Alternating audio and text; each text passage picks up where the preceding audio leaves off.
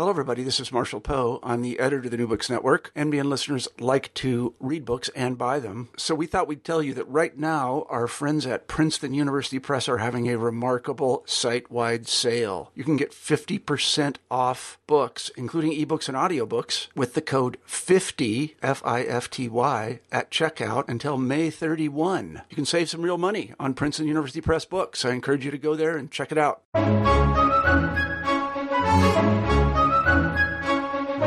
Welcome to the New Books and Christian Studies podcast. I'm David Doyle, your host. When I was in seminary, I was assigned many theological tomes to read, and one was especially difficult to get through. It was The Systematic Theology by Charles Hodge. This work was dense, long, and I must confess, wound up mostly unread. So when I came across Dr. Paul Gutjahr's biography of Hodge, I knew I had to find out why someone would write a biography about this man. It turns out there's much more to Hodge than I imagined. Dr. Gutjahr is a professor of English at Indiana University, and the book, Charles Hodge, Guardian of American Orthodoxy, was published by the Oxford University Press in December of 2011. Well, Paul, why don't you take a, a minute or so and, and uh, tell us who you are? Okay. Uh, I am a professor of English at Indiana University, and I actually got hired here uh, to do the history of publishing. So I, I'm kind of a history of the book scholar. I'm interested in issues of how print media has influenced the cultural various cultural formations, how oral cultures differ from you know cultures that read and publish. That's how um, most of my research is actually focused around highly influential texts. Uh, and so I've done a lot of work with kind of religious publishing, and that's actually my most concentrated area of expertise.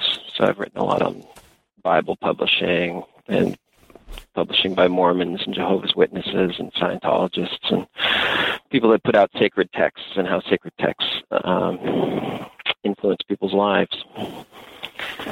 Uh, the other thing I do a lot is uh, I'm an early Americanist, so I teach things here at Indiana uh, before the Civil War. So if you're in one of my classes, we do kind of the standards like Moby Dick and Scarlet Letter and Cotton Mather, things that people really don't don't really love studying.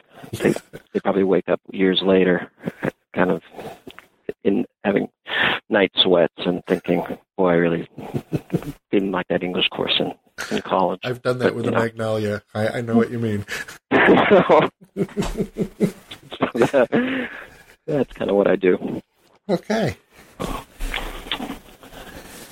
So we're we're talking primarily about your book, Charles Hodge, The Guardian of American Orthodoxy. And I really want to start by asking, how'd you come to pick Hodge?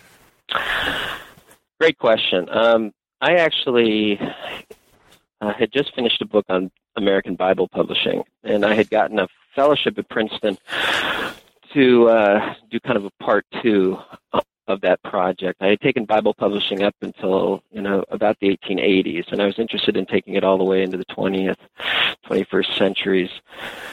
And I got to Princeton for that fellowship year, and I kind of lost steam. I kind of one of the things is I had so many interviews about Bible publishing that year, so many talk shows, and so many requests for different kinds of encyclopedia entries and articles. And I kind of began thinking to myself, I really don't want to be the Bible guy, you know, the rest of my career. Uh, not that I don't kind of enjoy writing about it and thinking about it, but I wanted to kind of, I don't know, branch out or test myself in a new way. And I remember thinking, okay, I'm at a point where I've kind of completed my first book. Uh, I'll probably get tenure. What do I want to do now? And the thing that I really wanted to do was try a new genre, try something that was just not a, a typical academic monograph. And as I kind of kept thinking about it, I thought, what I really want to do is a biography. I mean, I like reading them. Uh, they're a different kind of book to write. They're a different kind of book to research. And so I thought to myself, okay, let me think about who I might want to write a biography of.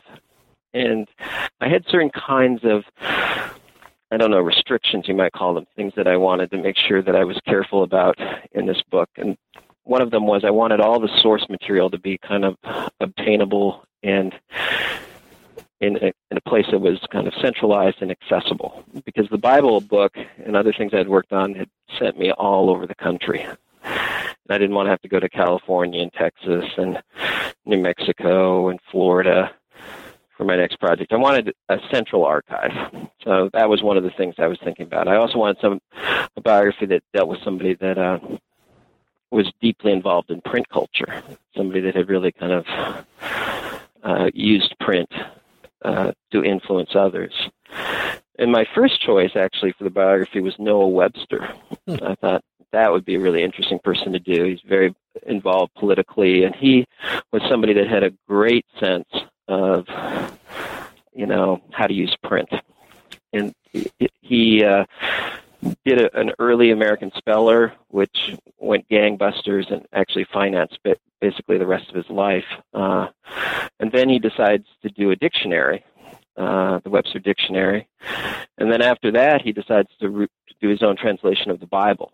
And here's a guy that really kind of thought about the big pieces of American print culture, you know, basic spelling, basic reading skills, all the way to you know what's the most important book we have the bible. So i'm i'm going to make that accessible for americans. And i thought that'd be a really interesting character to do. And a lot of his papers are at yale so it was a centralized archive. And then i found out that three other people were working on noah webster. And i thought okay maybe not noah.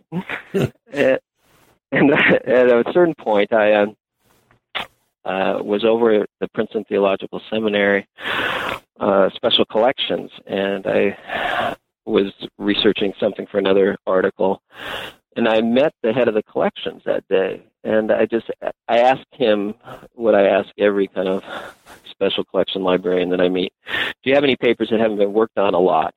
Uh, any collections that you find particularly interesting? Uh, that are kind of underutilized. And I ask this because of my graduate students. I'm always kind of thinking, you know, if I find something interesting, I can always pass it on mm-hmm. as an idea to those I'm working with. And uh, and he had a lot of I- ideas about what was underutilized in that in that library. I mean, that place is a treasure trove. Um, but it brought us around to Hodge, and uh, one of the things that had always always struck me about Hodge, you know, I had read Hodge earlier and knew about him, was that there wasn't a modern biography of him. Uh, the only biography was by his son, two years after his death, which is kind of interesting because when he when he was in play at Princeton, he uh, was an incredibly famous and influential Presbyterian, but then he kind of drops off the map.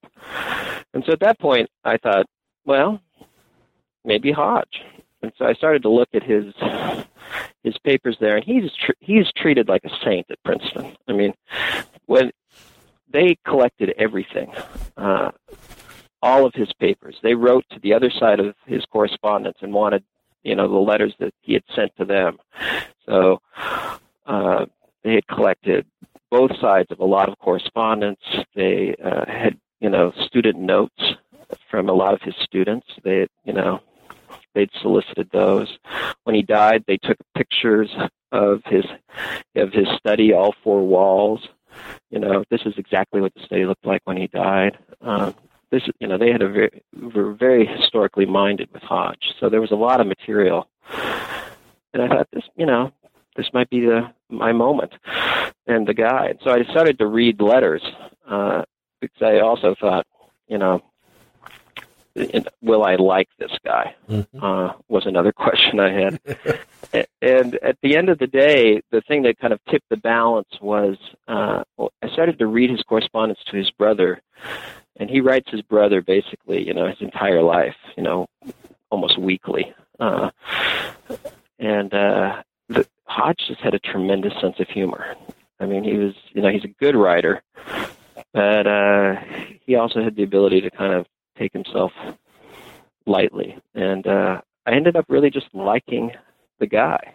And so it was at that moment I thought, you know, maybe this will this will be the person that I would do the biography on. The one thing I didn't consider, uh, and I would if I ever I don't think I'll ever do another biography. But if I did, I would pick somebody that died a lot younger.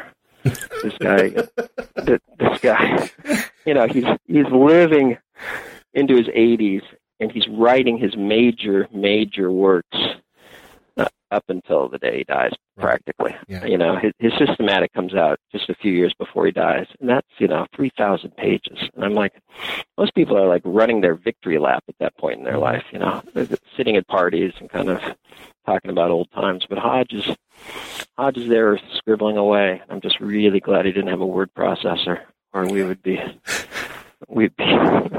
Well, maybe he would have cut and pasted a little, and you could have. I, well, I doubt it. you know, what he did in systematic theology, this is what I thought, you know, you're going to do your systematic theology at the end of your life. Why don't you cut and paste just some of your earlier stuff from, uh, you know, all these articles you've written in the repertory and all that from your commentaries and your lecture notes. But he sits down and he writes this thing like he's creating it from whole cloth. Mm. He, he, you know, he wants it to be, you know, his major contribution and he wants it to flow. He wants it to, you know, he doesn't want it to be kind of a herky jerky you know, I said this in 1842, and then I said this in 1869. Right. And uh, so, anyway, if he had a word processor, we'd be even deeper into the dust of archival material.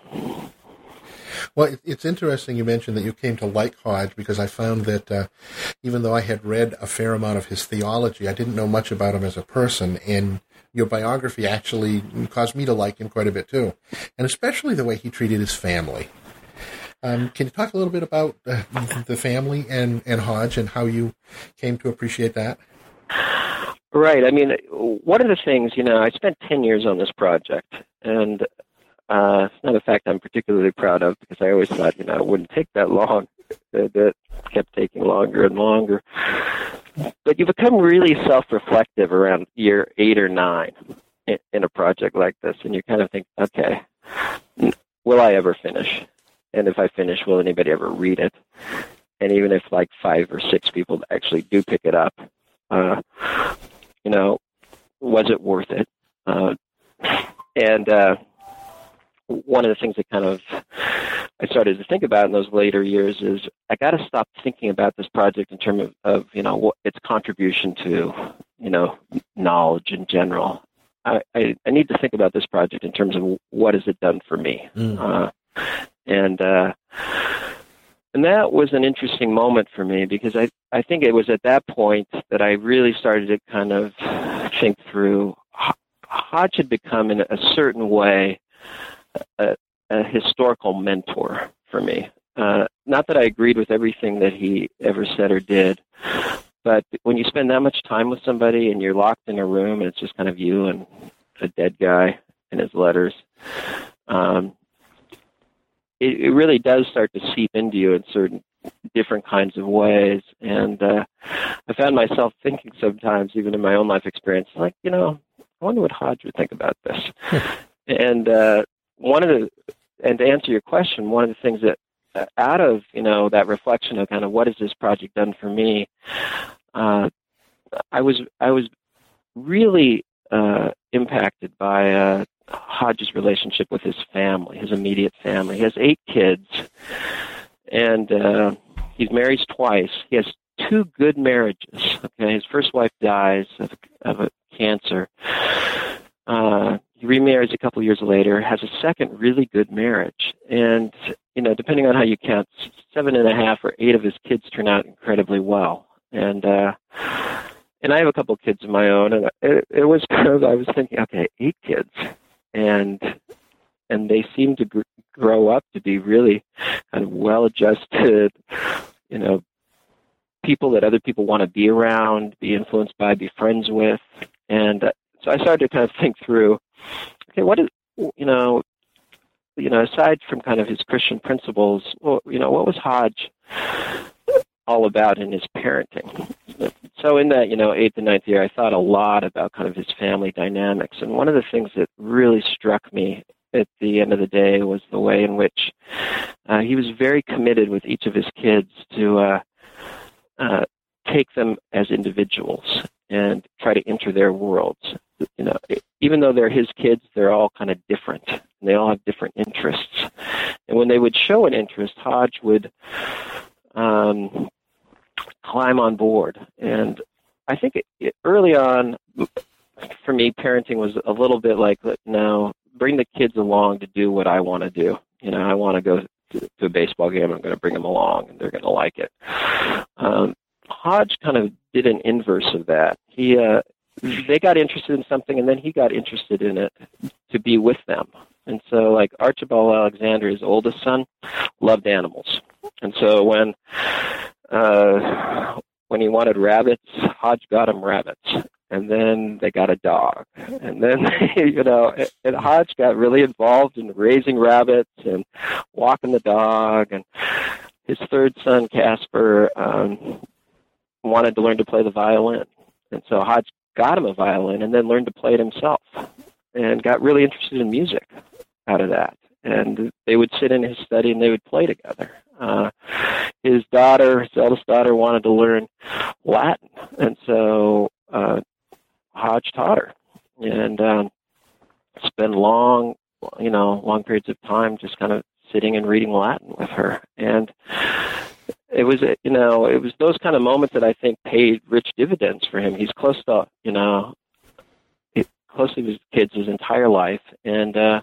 or their entire lives, and uh, you just you read the correspondence, you get a sense from kind of the stuff that they wrote later in life that being in that household was really a blessing for them, and uh, it was really fun. And a lot of them kind of, in looking back, thought of that time as some of the best of their lives. And I'm thinking, I wish my kids could, you know, mm-hmm. when they grow up, they look back and think, boy, I really, I enjoyed growing up in that household. I, you know, I, I enjoyed what that brought to me.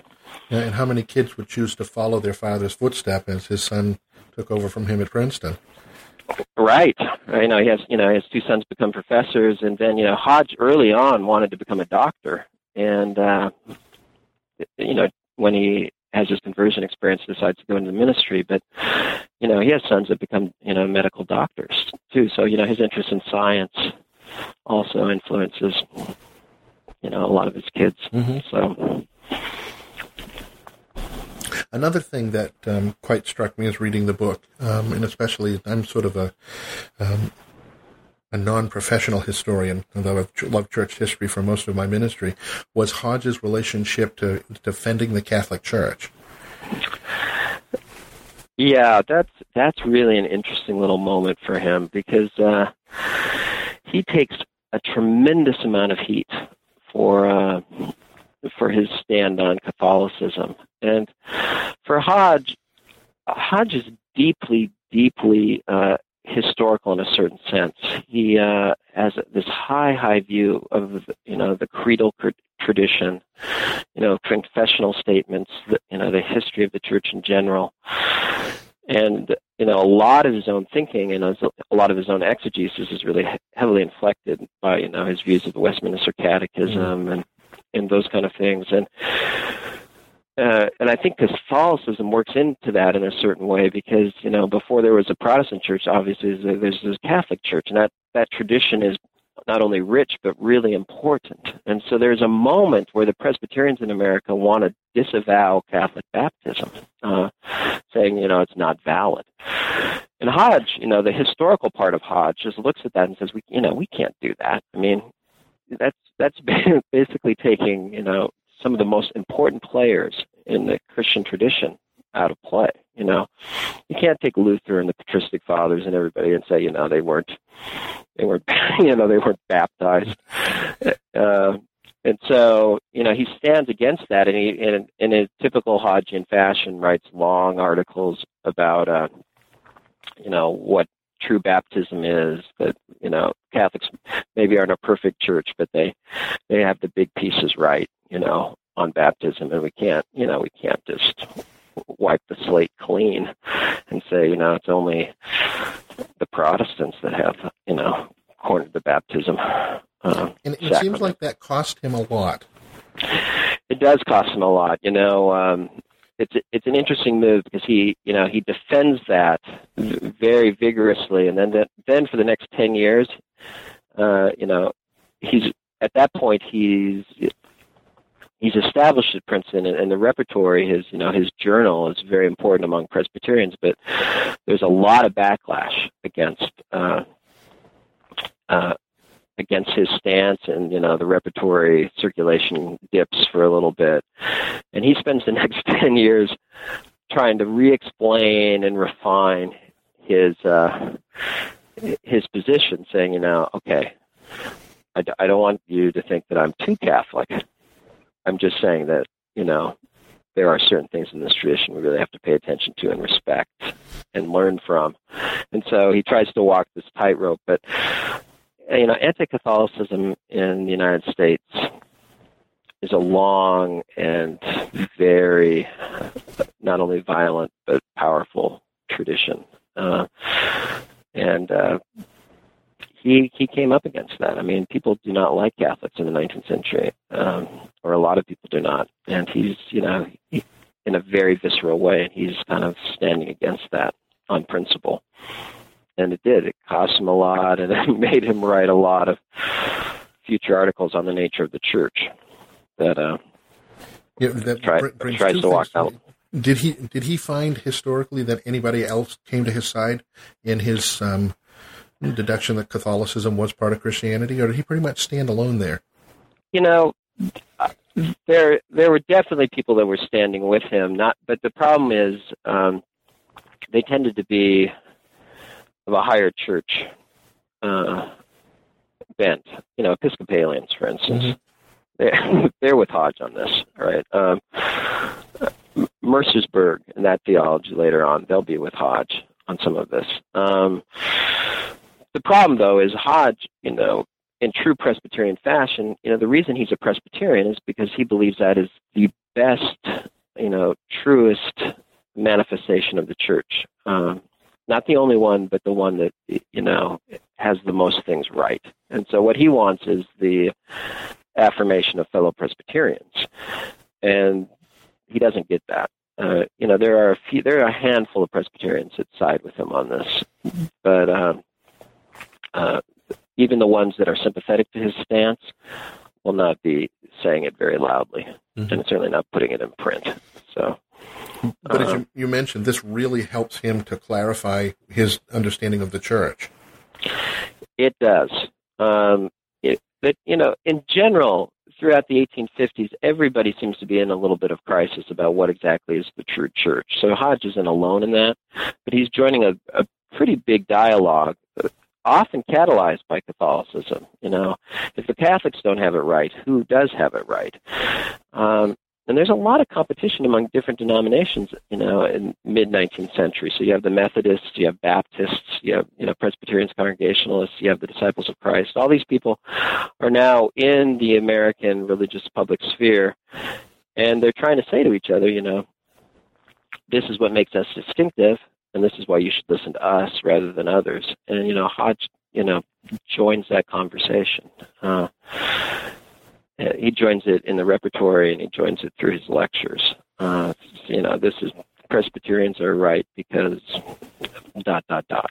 So, uh, but similar, you know, similar arguments will be made by you know the Methodists, you know, Baptists, mm-hmm. Episcopalians. So a very vibrant dialogue. It's a dialogue that I don't think, I mean, would shock us today because we just don't have that level of theological discourse uh, in, in, the public sphere, I think, anymore. But you know, this was this was hot and heavy, long articles, really thoughtful stuff, in a lot of different publications. And you're thinking, wow, these guys really not only knew how to write, but knew how to, you know, argue interesting positions.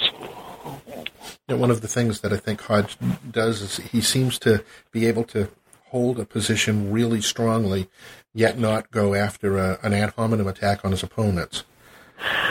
Right. You know, even the people that uh, disagreed with him uh, appreciated his ability to argue on on principle and not on personality. Uh, it what what you do find in his letters, you don't find this a lot in his published writings.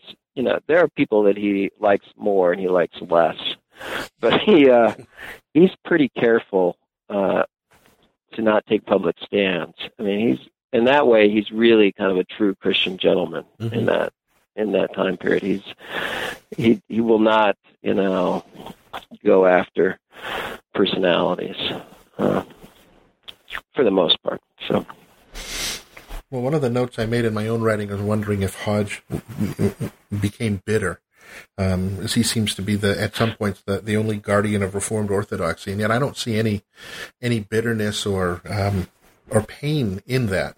What do you think about that? that's a that's a that is a great question. Um, I would say uh, my, my my immediate response to that is uh, Hodge's personality is is such that uh,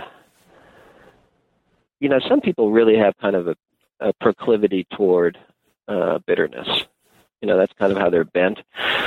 Hodge was an incurable optimist. I mean, here here's a guy that just you know the glass is always half full, and I think that that drives him and fuels him, and actually inspires others around him it, through you know difficult times to kind of think, you know, God is good. God will. God has a plan in this. Um, the other thing I would say though is he's able. He lives at Princeton almost his entire life, except for a couple of years when he's in Germany, and that's a pretty insulated place, and that's a pretty Presbyterian place. And I'm I kind of wonder if that if there is a kind of bubble that he lives in that uh, he's around a lot of like-minded people that can support his views. Okay, Mhm. and so while the rest while the rest of the nation might not be like into Reformed Orthodoxy, Princeton is. And so he's around like-minded people, and I think they kind of buttress each other, and uh, they may they may think they have more influence than they actually do. Well, I mean, I'm who knows what they, but they, you know, that's a happy little band of guys that are uh, very committed to a certain vision of Christianity, and they are That's a good point. I hadn't thought of that, but that's a good point. so. Um, a couple of other issues. Um, we have to touch the slavery issue, Okay. and uh, just kind of you have some thoughts on that. Yeah. um, wow. I, that was it. That's an interesting thing. Uh, you know, when I talk about kind of historically being mentored by Hodge, I think mentors in our life, let's not even do historical ones. We all have people that we kind of looked up to, you know, whether they be sports coaches or teachers or parents or whatever. The thing that's really interesting about mentors, though, is you've, you've also got to remember, I think, that they're human. And, uh, not everything about them is going to be good. You know, you can like 90%, but there's always going to be something. Uh, and with Hodge, uh, it was slavery for me. Um, Mhm. I, I got to be honest. Um, this, I, I was writing the chapter on slavery, trying to get the position, his position on slavery right in my mind, and uh, I literally have 23 drafts of the chapter on slavery Wow. uh, you know that uh, of all the chapters in the book, and some of them were really quite difficult, and I had to come back several times. But several times, the, the you know, because I was looking at this as I was boxing up all my notes after the book was done, I had like you know I had ten or eleven drafts on some of the other difficult chapters. Uh, and sometimes I'd only have five or six. On, on most chapters, I'd have five or six. But on slavery, I had a whole box of, you know, early renditions, middle renditions, revisions of the earlier ones, you know, and because I found not so much that I didn't understand his position as I was trying to make sense of it in my own, uh, you know, how how can you how could you hold this? And uh, and what just became clear to me was not only is he a product of his time. I mean, we all like to think that we were abolitionists, you know, in 1860, but uh, very few Americans are actually radical abolitionists at the beginning of the Civil War. I Mhm. mean, you know, a very, very small percentage. Hodge, you know, is much more mainstream uh, than, you know, we kind of have this historical hindsight of all being against slavery. Hodge is kind of middle of the road. Uh, he's into gradual emancipation, but he's not into radical emancipation. And for him, and this is the piece that I thought was most important as I started to come around to it. It was not only a theological position. You know, Jesus never spoke against uh, slavery. Paul doesn't. Uh, when they do speak about it, they speak about kind of the institution and how it should be governed, all that kind of stuff. You know, for Hodge, uh, the other big piece was property rights. I think he, you know, he came from a very property background that lost everything in the War of 1812, and he grows up poor, but he wants to be, you know, he's still moving in circles that are very socially, uh, very high social circles, but he's poor, and he's always worried about kind of how he looks, his poor clothes, all these kind of things uh, as he's growing up. And so I think when you start talking about property rights for him, it it goes deep, and he's thinking about you know what does it mean to take people's property away. Mm-hmm. Uh, and so even though we bristle at this whole notion that people aren't you know things are not property, I think that somehow inflected Hodge's thinking, um, and he was he's you know he struggled with that, uh, and uh, I don't think he ever reached a place you know of that I wish he would have reached, right? You know that he became a radical abolitionist and mm-hmm. you know denounced slavery. it was almost that because the Bible doesn't mention anti-slavery, he just lets it go. He does, he lets it go because he's so concerned that you know once you start uh, making stuff up, uh, you know, and saying that Jesus said this or that, or Paul said this or that, and it's not there. Uh, this is his big problem with Finney, for instance. You know. Charles Finney's always kind of taken things too far, and uh, you know, when Finney ultimately starts to believe in perfectionism, that humans can become perfect, you know, Hodge sees that as like, you know, a, a nugget that you find in certain kind of New Testament passages taken to a, a wild extreme, and uh, and he's he doesn't want to see that with any issue, any doctrinal issue, and and he doesn't want to see it with slavery. He kind of says, you know, uh, when he first writes on slavery in 1836, he writes to his brother and says, "I read everything I could uh, on on the slavery issue, and I read through the entire New Testament again because I really didn't have a stance on this, and I was trying to figure it out. And his his basic stance that he holds for the next, you know, the rest of his life is, you know, Jesus doesn't speak a bit against it, and Paul doesn't speak against it. So how can I? Mm. Um, so there, there's a simplicity to that stance that, that many disagree with, but he held it. Well, I think part of the, you know, that comes back to your your statement about being in an isolated culture. And do you think he ever really caught on um, to, to how the country was feeling about it? You know, I think eventually he catches on during the Civil War. He certainly, you know, he reads voluminously a lot of different newspapers, but um, he, he his view of slavery, I think, is uh, is New Jersey small hamlet slavery. I mean, he owns a couple slaves early on, uh, but you know, he sends his slaves um, to church, and he, you know, it gives them educational opportunities. This is not plantation slavery of Louisiana, Mississippi, you know, Alabama, where, and I just don't think he really has a sense of, uh, you know, a, it, what he sees is almost a gent, gent, genteel slavery. You know, these people need our help. We can feed them and help them and raise them up, and eventually they'll they'll take their place in society. He's not looking at you know Simon Legree slavery, where people are being worked to death, living in hovels, um, you know, raped regularly by you know, mm-hmm. you know, whites around them. It's just uh, so. I think in that sense, he's not very in touch uh, with what's happening in different parts of the country it seems kind of strange to me. Somebody who's in touch with so many areas uh, was out of touch there, but I'm sure that's our own culture feeding back on it. Well, you know, and I actually, as with all things Hodge, I could be wrong. So, I mean, he could have maybe he was turning a blind eye, and uh, which might have quite possibly been part of it. You know, that you know we kind of see what we want to see. Um, w- two things I'd like to do before we close this part of the interview. One is I want to talk a little bit about Hodge's character. Um, okay.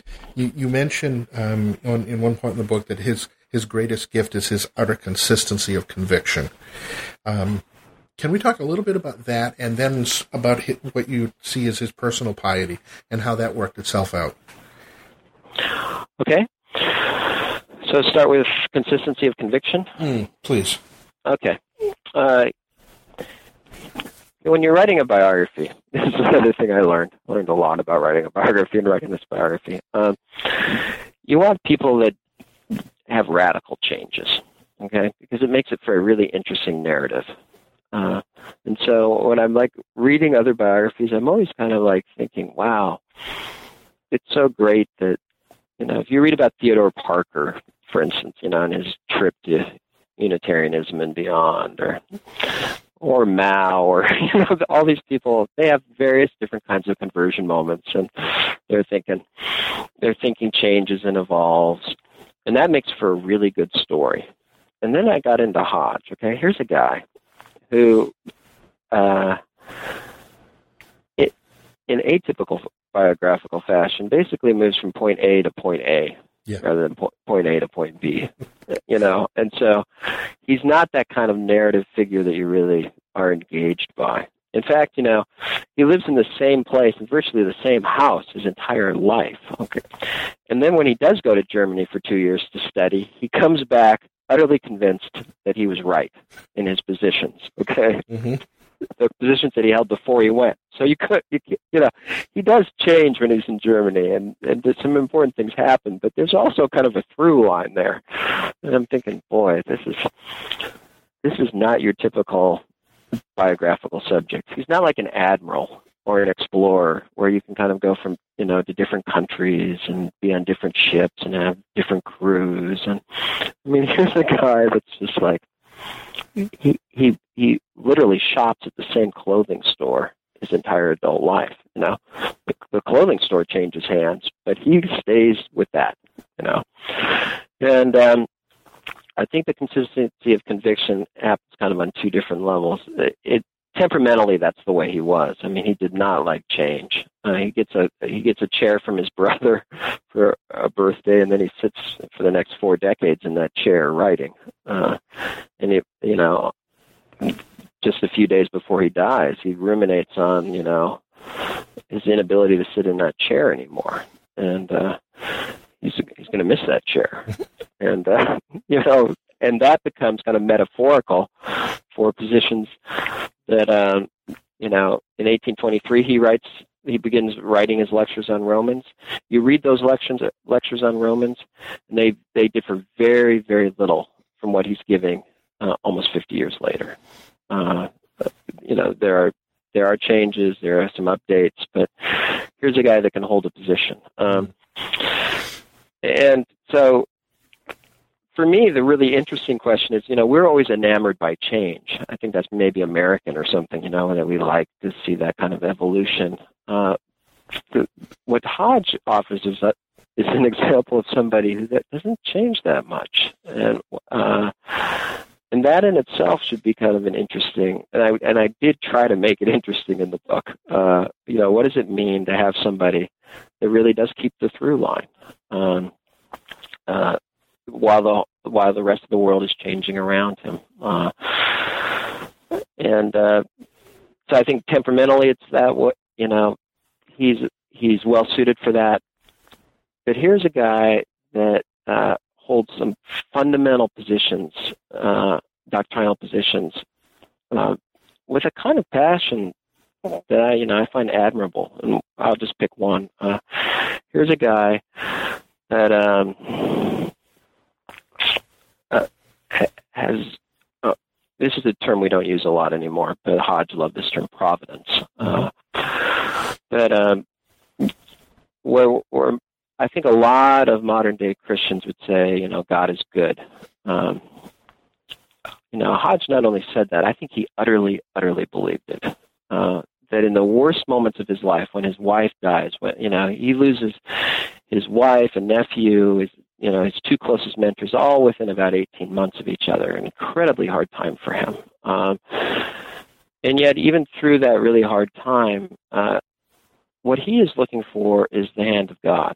I mean, he's really, you know, he has a really high view of providence, and uh, and it throughout his entire life, I think that kind of fundamental plumb line of the goodness of God keeps him centered in a way that is utterly compelling to me. I mean, here's a guy that, um, you know, through good, bad, through, uh, you know, over over distance of time, is able to kind of say, you know, I believe this. I believe this, and this is this affects the way that I live. Uh, and you know, I'm 50 years old now, and I find myself changing all the time. You know, on my stances, on my views, and I'm like, uh, it just makes me marvel all the more that Hodge can kind of, you know, hold a position and hold it pretty consistently. Uh, but one of the things I got from your book was that this holding a position consistently over time doesn't seem to harden him. He seems to, to be I don't want to say soft because that's not what I mean, but but but gentle. And when when I was reading the, the last couple chapters, uh, and especially the reflections um, at his funeral and, and there beyond, more people spoke about his Christian character than they did about his erudition, as it were. Right, and I think that that is the thing that I think people have totally lost in kind of when you when you encounter Hodge now, you encounter him in very small snippets in kind of church history textbooks, or you know, if you're taking systematic theology, sometimes they'll pull out Hodge as kind of the beginning point of American systematics. And I'm not saying it is, but I'm saying, you know. Mm, no, I agree with you. Agree with you. you know, that people will know him. And if you read those things, you don't really get a sense for the man. Uh, for, for Hodge, you know, here's a guy that, um, uh, that's a, it's a great word that you used. I think he's incredibly gentle in spirit. Uh, he, was somebody that uh, was at his best. Every Sunday afternoon at Princeton, they would have kind of talks, uh, you know, Sunday afternoon talks, meditations for the students. Hodge gave, you know, dozens, if not hundreds of these throughout his life. And uh, if you read those notes, um, you get a different kind of systematic. Uh, and those, you know, they have all those Princeton in the archives. You read through those, and here's a guy uh, that is utterly committed to making the Christian faith practical for his students. And you, you, you kind of see him, I think, at his best in those in those little talks, because um, it's you know it's not only about high theology, it's about uh, what is this going to mean in the pastorate, and what is this going to be mean in your own life, and that's where I think the piety piece comes in. Uh, uh, that you know, it's absolutely clear to me that um, that Hodge had a very deep personal relationship with his God. That uh, he, uh, um, what you know, felt an intimacy there that he that he could communicate to others, and he certainly communicated it to his family. I mean, there was there is a sense there that uh, everybody thought Jesus was at the dinner table with them every night. I mean, there was a you know, it was just so much a part of the warp and woof, not only of his parenting and his family life, but of his teaching. So he, you know, there is there's a gentleness behind kind of the rhetoric that we, if you just know his writings, his most famous published writings, you're going to see him more as a systematician, mm. you know, and a, and a rhetoric guy. Yeah, that's what happened so me. I learned of Hodge through his systematics and basically picked up your book because I wanted to know if there was anything behind this guy because he didn't strike me as a, a particularly noteworthy figure. And I'm, I'm really glad I spent the time with your biography and glad you spent the 10 years with him. yeah. So, well, yeah, at the end, I have to say, uh, but it was it was kind of bittersweet when you know I finally sent the man- manuscript off. I remember having dinner with my family, and everybody was a little bit shell shocked that it was finally over because you know when you every you know my sons had grown up with you know a lot of dinner conversations about Hodge and how it was going and what I was learning, and uh, you know I can remember sitting at that dinner with them, and everybody was kind of like, "Wow, we're not going to be doing this anymore." Now what do we talk about? you know, Dad, Dad's cruel obsession, his his Mo, his, Mo, his Moby Dick, is now. Uh, and you inflicted it on the dog. I read. Yes, yes, that was my uh, that was my one concession to owning a dog, if I could name it Hodge. And, uh, so that was quite cool. Uh, I also have to mention, um, I don't know if you want to spend any time on this, but your your final chapter, the epilogue on bringing Hodge forward, was was really good. Um, I hadn't made hardly any of those connections myself, uh, and so I really appreciated that. Um, I'm glad to find that Hodge still uh, applies and affects us today. Well, I really, uh, you know, I really do think he does, and I, you know, there's another biography, a, a really good biography that came out on Hodge uh, just a few months after mine that really pushes the piety piece um, of his life, and I, I think he does have, you know, Hodge has influence both as kind of a, a, a thinker about certain issues, uh, like you know, biblical inerrancy or whatever, mm-hmm. but also, you know, as kind of a, a man of piety, a, a, person with kind of a, a, deep central kind of value on prayer and uh, the mystery of the faith, those kind of things. Mm-hmm. Any final final thoughts on Hodge? You know, um, I guess the last thing. I don't know if people are going to pick up the book or not, but um, I should mention that as a, as an English professor, I thought a lot about presentation in this book, and uh, I, I opted for really short chapters. There's like 57 really short chapters, uh, four or five page chapters, and I'd never seen a biography done like that before. There probably are biographies out there, but for me, it was a matter of I was also trying to think about the reading experience. Here's a guy that holds the same position his entire life. You know, how do you give some momentum to the narrative? How do you, mm-hmm. you know, how do you keep people reading? And my my choice on that was give them short chapters so that they don't have to read a lot to feel like they've accomplished something. You know, that they can kind of like, wow, okay, you know, now I know about his, his Romans commentary, or you know, his his you know his his view on you know whatever it might be, Catholicism. And uh, if there was one thing that I was kind of really pleased with, uh, it was the ability to have Oxford Press actually buy into that because they, you know, there was a tendency to want just like 12 long chapters, and I think mm-hmm. 12 long chapters would have would have given people a different reading experience. Well, I can echo that. My own experience reading the book is it, it took me a couple of months um, because I could take a small bit and then think about it and process it. And then when other things came on, it wasn't like I had to go back and find myself again. So I think it worked very well. Well, and the other thing, you know, I really fought for this was, uh, you know, at the beginning of the book, there are these little uh, uh pictures of all the major characters. Uh, there's a little kind of gallery of key figures. Mm-hmm. There's a little biographical two, one or two sentence thing, and I really fought with the publisher about that because they didn't want to do that. But um, again, I was really pleased with that because I when I read biographies, I want I want to know who the characters are and I want timelines because I'm often kind of I get confused because I don't read it all at one sitting. Mm. And uh and so I got a, a children's illustrator to you know, and I sent him the pictures of all these old guys, all these old 19th century guys, some women, and he did pencil sketches of them all. And again, um, I, when I look at the book, I think I'm really glad that I actually made it in. Yeah. Uh, that uh, I, j- just because I enjoy them. Uh, again, so I guess maybe one of the things for me is uh, at the end of the day, I really enjoyed this project. Uh, took 10 years, but, uh, you know, I just had a lot of fun with it, all the way from kind of thinking about Hodge to how to present Hodge.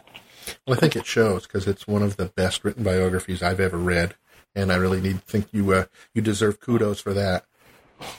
Well, thank you. So, which leads me to the to the last question for you. What's next? Okay.